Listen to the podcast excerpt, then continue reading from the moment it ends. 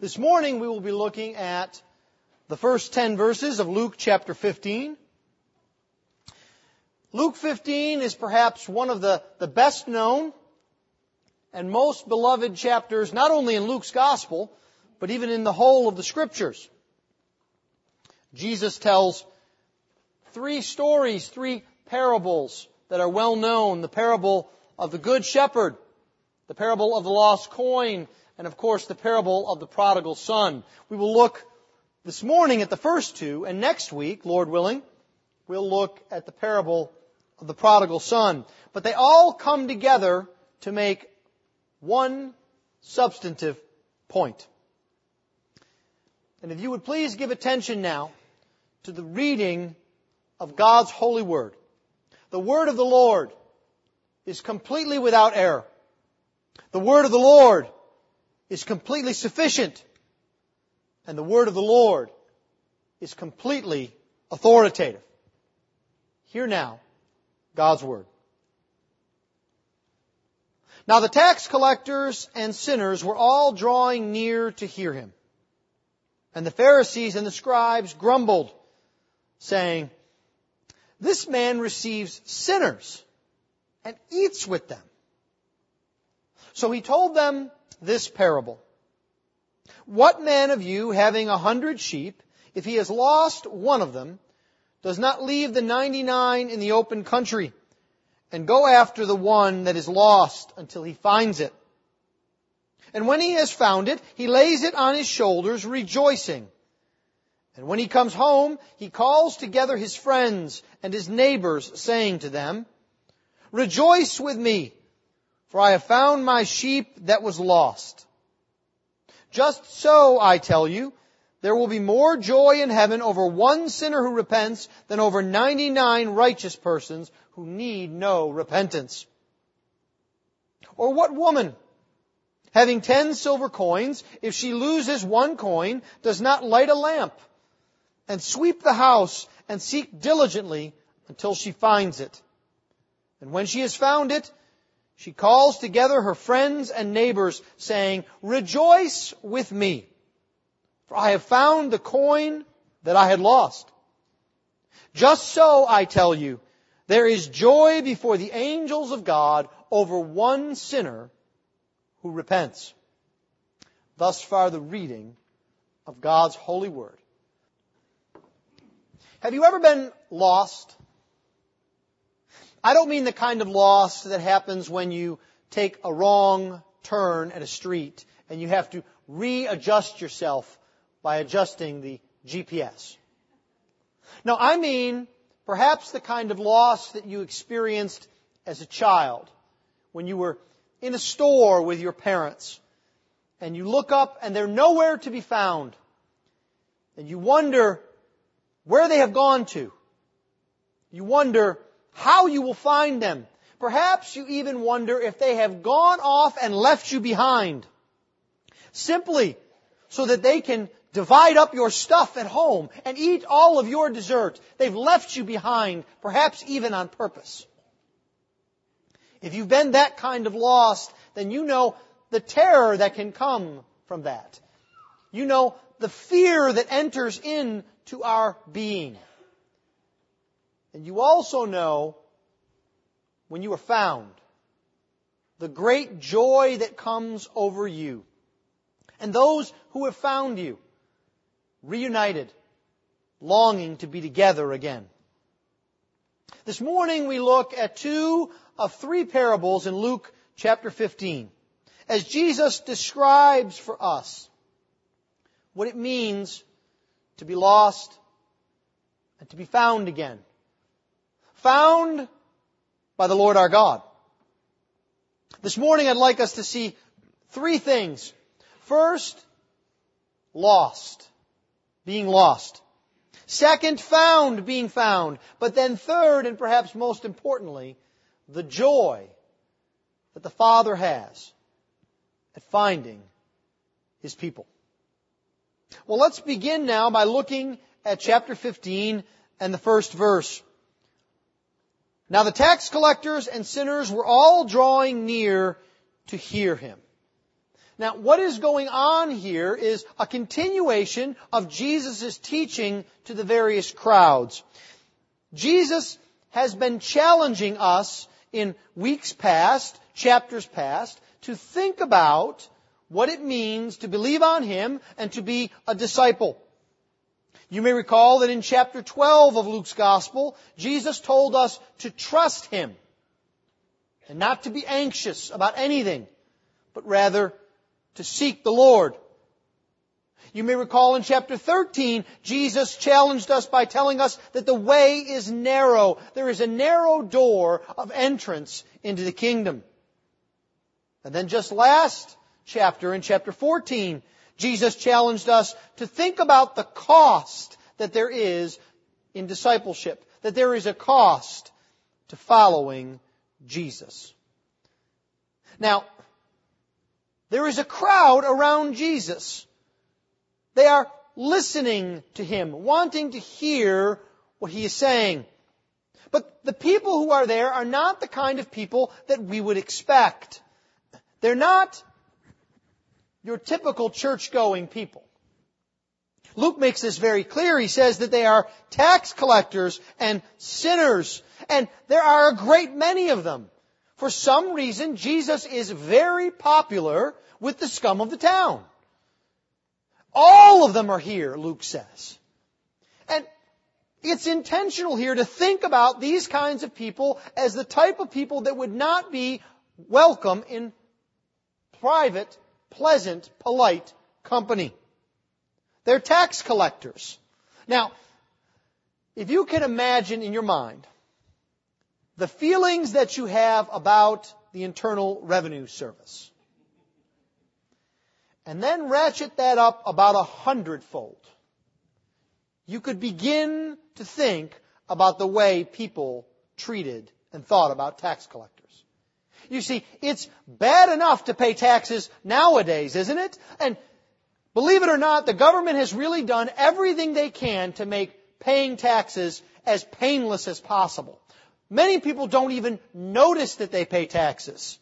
They look at April 15th as a good time of year because they get a refund. They don't realize that every single paycheck, money has been taken out.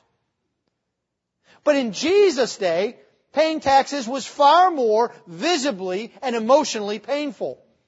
Tax collectors were told to collect a certain amount of tax from their town, their village, their area. And the way that the Romans collected taxes was to say, we need so much in revenue. Anything else you collect, you get to keep. So you can imagine how they would collect. And you can imagine how people's blood would boil as they saw tax collectors flaunt their wealth. Wealth that had been gotten upon the backs of their own people. Traitors. Benedict Arnold's all. And then there was the category of people called sinners. Now, we need to orient ourselves with respect to this. It is actually a category of people. You can't think as a comfortable, reformed Christian, well, we're all sinners. All have sinned and fallen short of the glory of God. These are regular old folks. No. These are obvious, outcast sinners. They're the people who work in the red light district.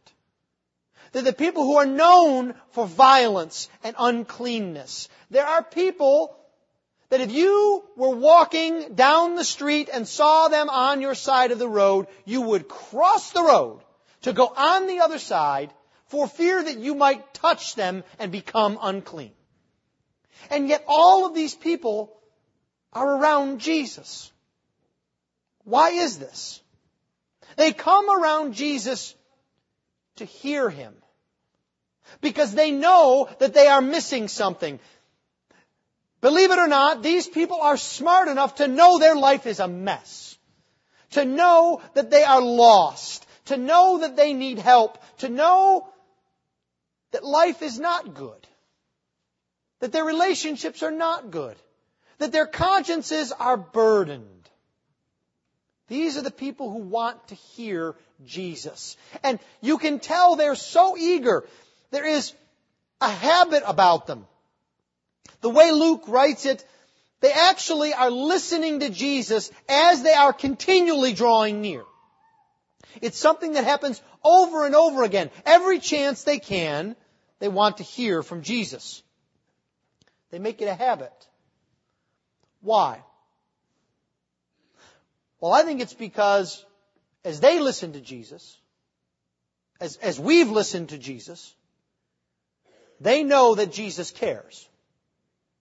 They know that Jesus has a word for them. They know that Jesus is the one who brings them hope. The hopeless, the outcasts, the ones who are lost.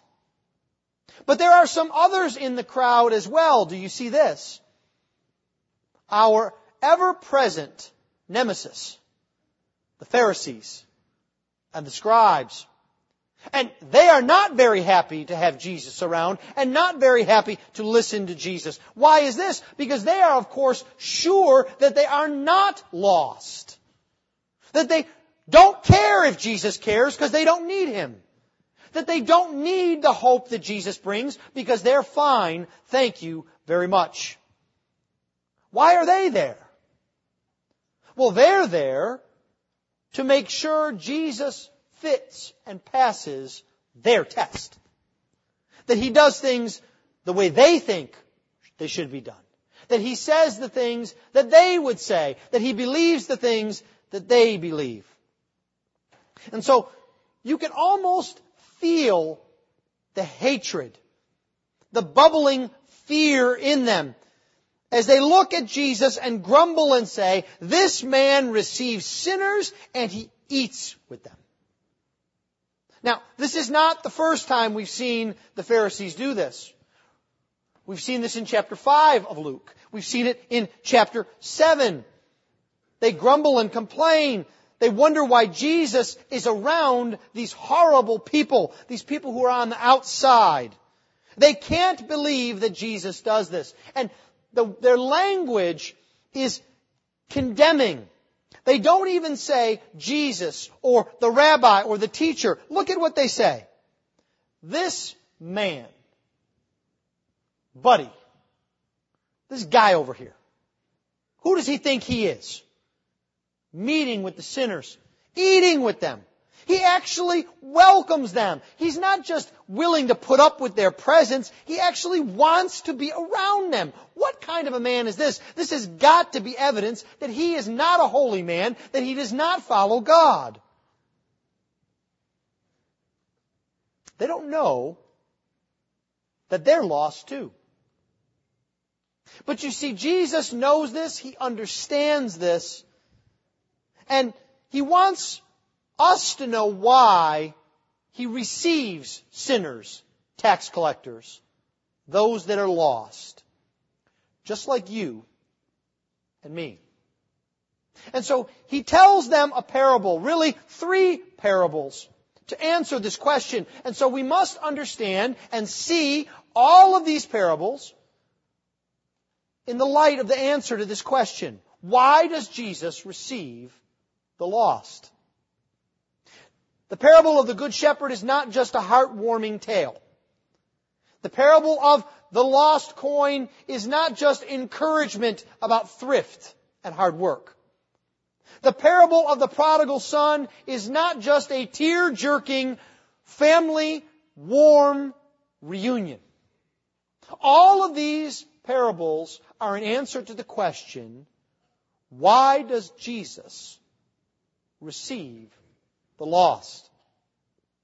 He does this to explain it, even as Luke tells us in verse 3, so as a result, so he told them this parable. And this parable is a rolling climax. It progresses to greater and greater value. We see one out of a hundred, then we see one out of ten, and then finally one out of two. There is a crescendo that this is building to. There are all different sorts of sinners that we see here. We see a foolish sinner, like the sheep who wanders away. We see a sinner who's ignorant of himself, like a coin on the floor. And then we see a daring and willful sinner in the prodigal son. Why does Jesus need to make this point so emphatically? Because those whom he's talking to need to understand what it means to be right with God. You see, the Pharisees had a problem with Jesus, and especially with Jesus associating with sinners, because they believed that you achieved salvation by separating out from that type of people. You stay away from them. You don't go to the places that they go to. You don't say the things that they say. You don't wear the clothes that they wear. You don't go around them. And that's how you know you're right with God. Because after all, those people aren't worthy of God. Well, just, just look at them. They're horrible people. They don't own Bibles. They don't have clean language. They don't do the right things. They're not encouraging to others. There's a famous rabbinical saying that said, you are not to associate with sinners even to bring them to the law. These people are beyond help, beyond anyone's help. Now before we too quickly shake our fists at the Pharisees, we have to examine our own hearts, don't we? Because it's very easy, especially sitting here in the comfort of a church, to have the same view of others out there, isn't it? Because there are horrible people out there, doing horrible things rejoicing in immorality, seeking to sin as much as they can, not even seeking to hide it, glorying in their shame. We know this from our eyes. We know this from the reports we hear. We know this because the Bible tells us that we will see this. And it's very easy to think that we have it together because we're in here and not out there. Because we're wearing our clothes and not the clothes that they wear. Because that we use the words that we use and not the words that they use. And then it's a small step to saying, God doesn't save people like that. They're not worthy of it. They're not like us. But you see, Jesus wants us to see and understand that those who are lost need to be found. And Jesus receives the lost. And so Jesus gives us a picture, a picture of a shepherd, which is immediately an image that should conjure in your mind biblical images. As when David finally understood the care that he received from the Lord in the midst of all of his struggles and trials, as he fled from his enemies, as he had strife in his home, he said to himself, The Lord is my shepherd. Therefore what? I will not be in want. It is enough for me. He gives me everything that I need. He leads me to green pastures. He leads me to still waters. My cup overflows because the Lord cares for me. This image was brought out by the prophets. Isaiah chapter 40 says that the Lord will tend his flock like a shepherd. He will gather the lambs in his arms. He will carry them in his own bosom. And the Lord even set up under shepherds to care for his sheep, those who would watch over them and care for them. But there's a problem. Those under shepherds, very much like the Pharisees, they lost the ability to care. Ezekiel says that the shepherds of Israel were feeding themselves. They should have been feeding the sheep. The weak you have not strengthened. The sick you have not healed. The injured you have not bound up. The strayed you have not brought back. The lost you have not sought. And with force, and harshness, you have ruled them. Ezekiel says this at the beginning of chapter 34. You see, the shepherds thought that some were beyond salvation. But Jesus tells us that indeed those people are not worthy. And that's exactly the point. What shepherds are to do is to rescue the sheep. And so Jesus himself will stand as the rescuer and the great shepherd. Micah chapter 5 tells us of the one who will come from Bethlehem, and he shall stand and shepherd his flock in the strength of the Lord, in the majesty and the name of the Lord. And so the question then comes to us as we seek to follow the Lord Jesus Christ. How do we view sinners? Do we view them with hatred? If you're honest with yourself, you know that you do.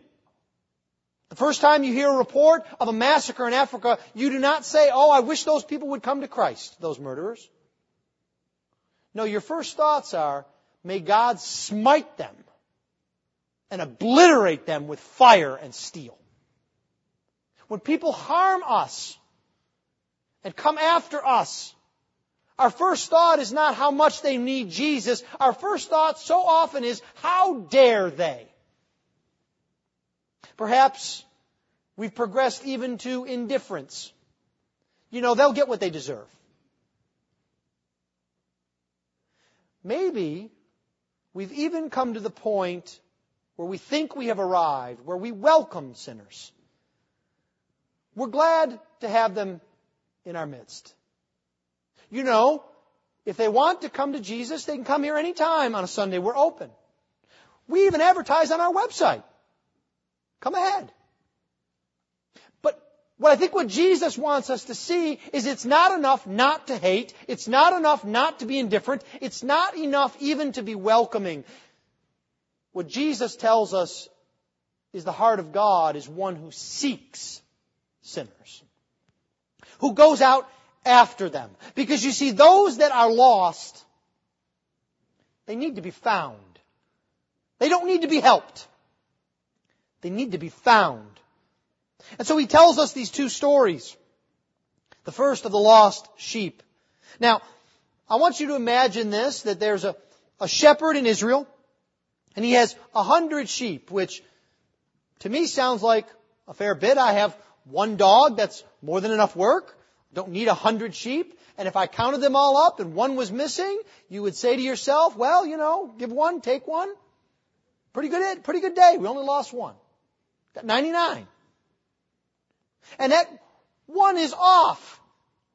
Now, if you know anything about sheep, you know that in this sense they are completely unlike many other animals, especially dogs. Some of you may have had a dog run off and be gone for an hour or two or a half a day, and eventually what happens is when the dog gets hungry, it comes back wet, muddy, but it comes back home. Sheep aren't smart enough to do that. They get off and they get caught. They get torn by bushes and brambles. They get disoriented. They're helpless. They do not adapt to their environment at all. Jesus is giving us a spiritual picture of you and me. For after all, outside of Jesus Christ, we are lost in a wilderness, aren't we? We don't know which way to go. We, not only can we not make the journey, we can't even head in the right direction. We could fall prey, not to wild beasts, but to our adversary, the devil who roams about like a lion to devour. And there is no way that we could get back. And then there's the story of the lost coin. This is a woman who has ten coins in a pouch, and it's very likely that that's either the dowry that she is keeping for her marriage, or it is all of her savings to live on in old age. And she loses one of the ten. You can just imagine how valuable these coins are to her. She counts them all the time, and one time she sees one is gone. Now, imagine this. It's one thing if you are trying to keep track of pennies and one falls to the floor. You do that calculus in your mind, don't you? Is it even worth the effort to bend over to pick up the penny? Right? Now imagine it's not a penny, but it's a thousand dollar bill. Or imagine, ladies, that the diamond on your ring has come loose from the prongs. Diamond's not a very big thing, but you're going to spend all day on your hands and knees trying to find it, aren't you? Because it's valuable. And you see, that's exactly what happens here. This woman who's in a home, you have to understand it's not like our homes.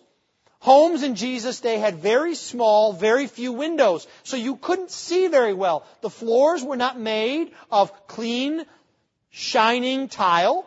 They were often dirt floors with straw on top of them to keep them dry. Now, how would you find a diamond from a ring in the midst of there? What you would do is you'd bring as much light as you could into the room, right? You'd light the lamp. And then what you'd do is say, well, I guess I've got to get new straw because I've got to sweep all the straw up so I can look and see the bare dirt and then go through the straw to find it. Imagine the painstaking effort. Perhaps this is one of the few homes that had cobblestones for a floor and the coin has fallen in between the cracks of the rocks. You'd get on your hands and knees, wouldn't you? Go in between, looking, feeling. You see, Jesus is giving us a picture of how God relates with the lost. And the Pharisees don't get this because you see at the forefront of their theology is the saying that a sinner has to turn back to God first. That the sinner has to show himself worthy before God will show mercy.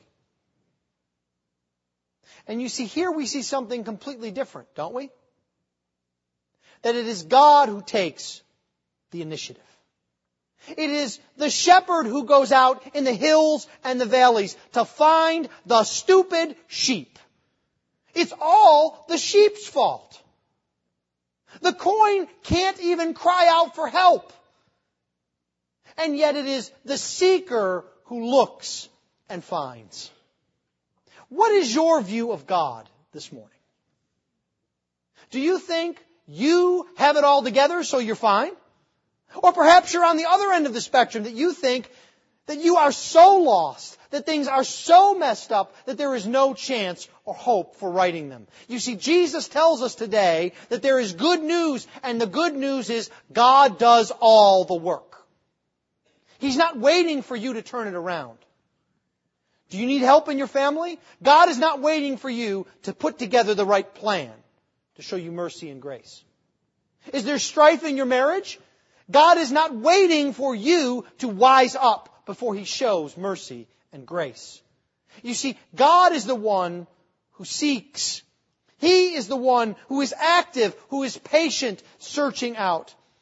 Later in Ezekiel 34, after God has said that the shepherds have failed, that they will not seek, that the sheep are scattered, that all is lost, God says this, I will seek the lost, and I will bring back the strayed, and I will bind up the injured, and I will strengthen the weak. I will feed them. You don't think the human Bible dictionaries of the Pharisees knew that verse? But you see, their hearts were so hard and cold because they didn't think it applied to them. They didn't need to be found because they weren't lost. And if people wouldn't get themselves lost, they wouldn't need to be found. But you see, Jesus tells us that we're all lost, that we're all wandering. And our only hope is in a God who seeks. And the God who seeks is also the God who cares for us. It's not just that He finds us, He also cares for us. Picture the sheep who's lost.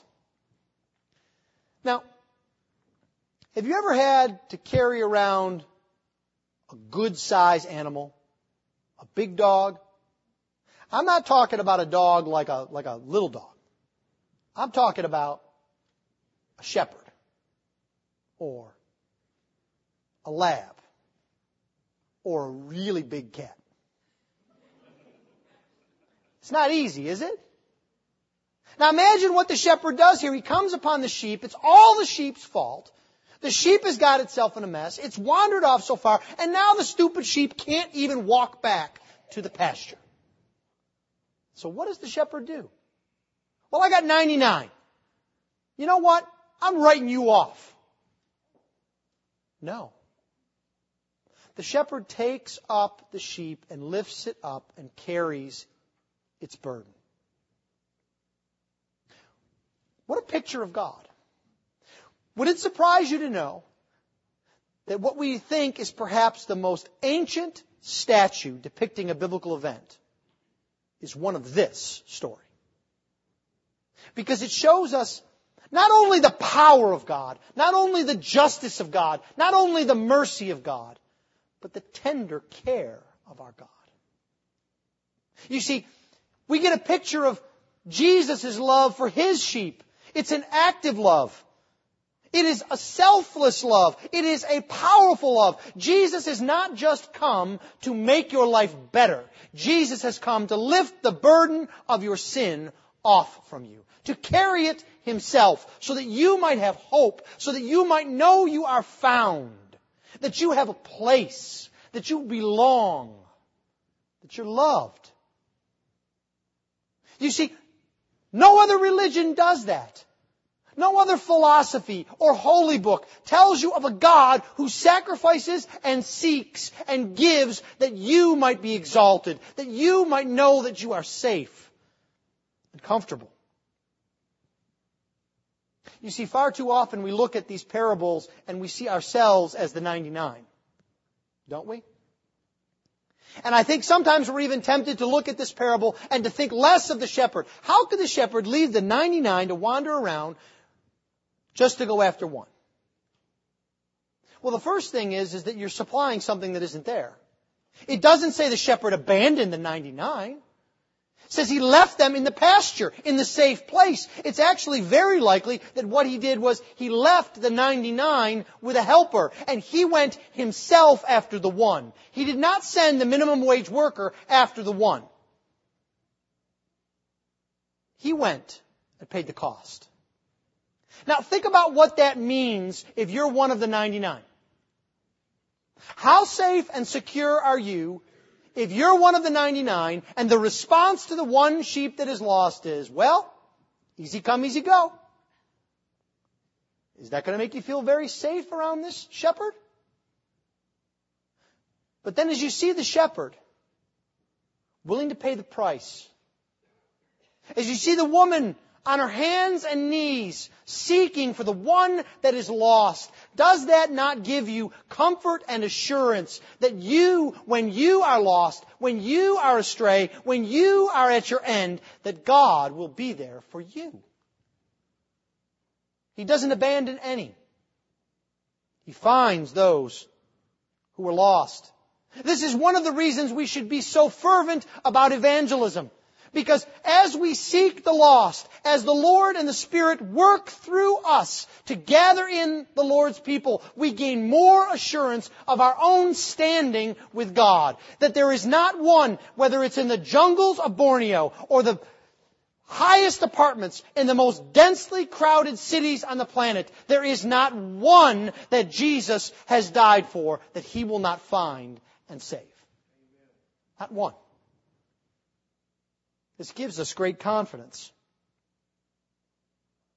But there's a third and final thing that Jesus says to us that's very important.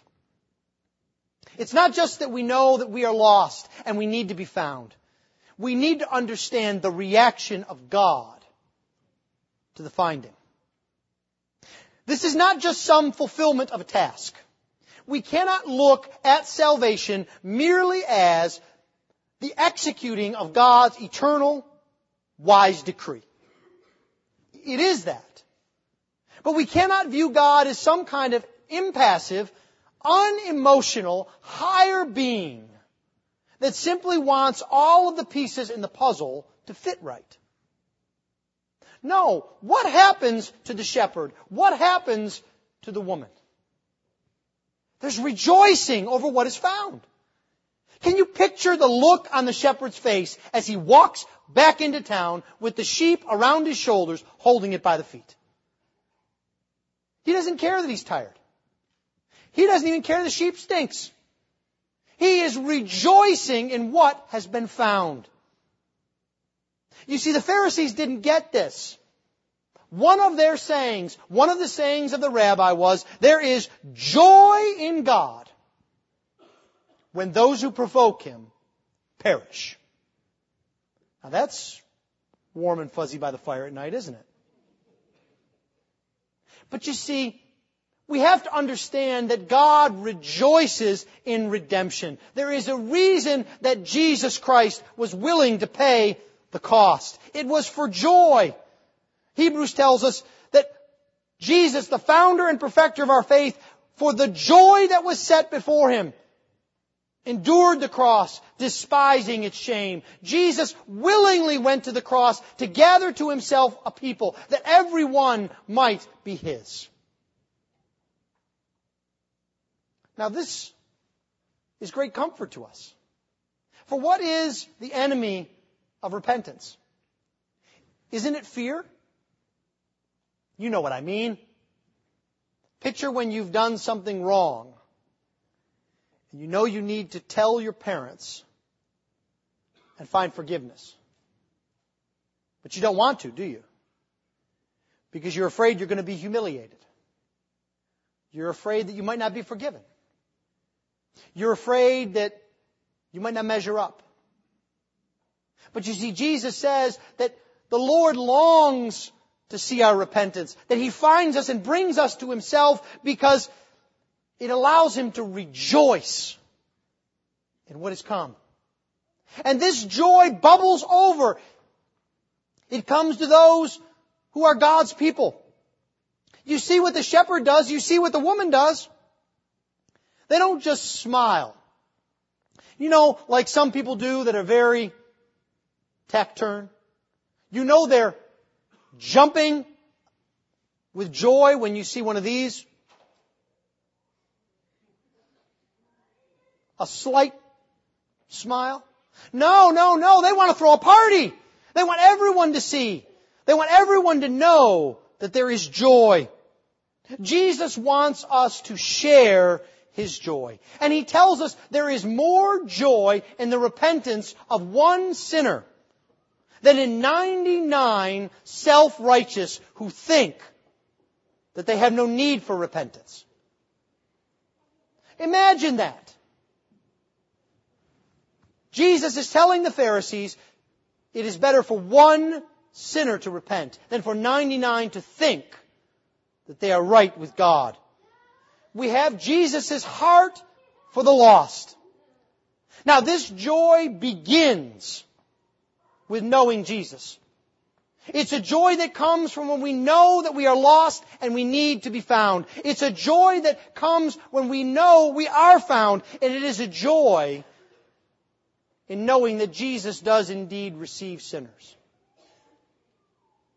Go back up to the top of chapter 15. Jesus welcomes sinners. Do you know what that means? Jesus seeks sinners. That means I am a sinner. Jesus welcomes me. Jesus seeks me. If that is not a cause for joy beyond all expression, I don't know what is. Jesus came to seek that which was lost. Let's pray. Heavenly Father, we, we ask this morning that you would remind us that you indeed are the Lord, that there is none like you, that you seek out the lost at your own cost. Lord, Give us the joy that is in heaven among the angels in rejoicing in the repentance of a sinner. Allow us to rejoice in our own repentance and to repent daily before you. This we ask in Christ's precious name. Amen.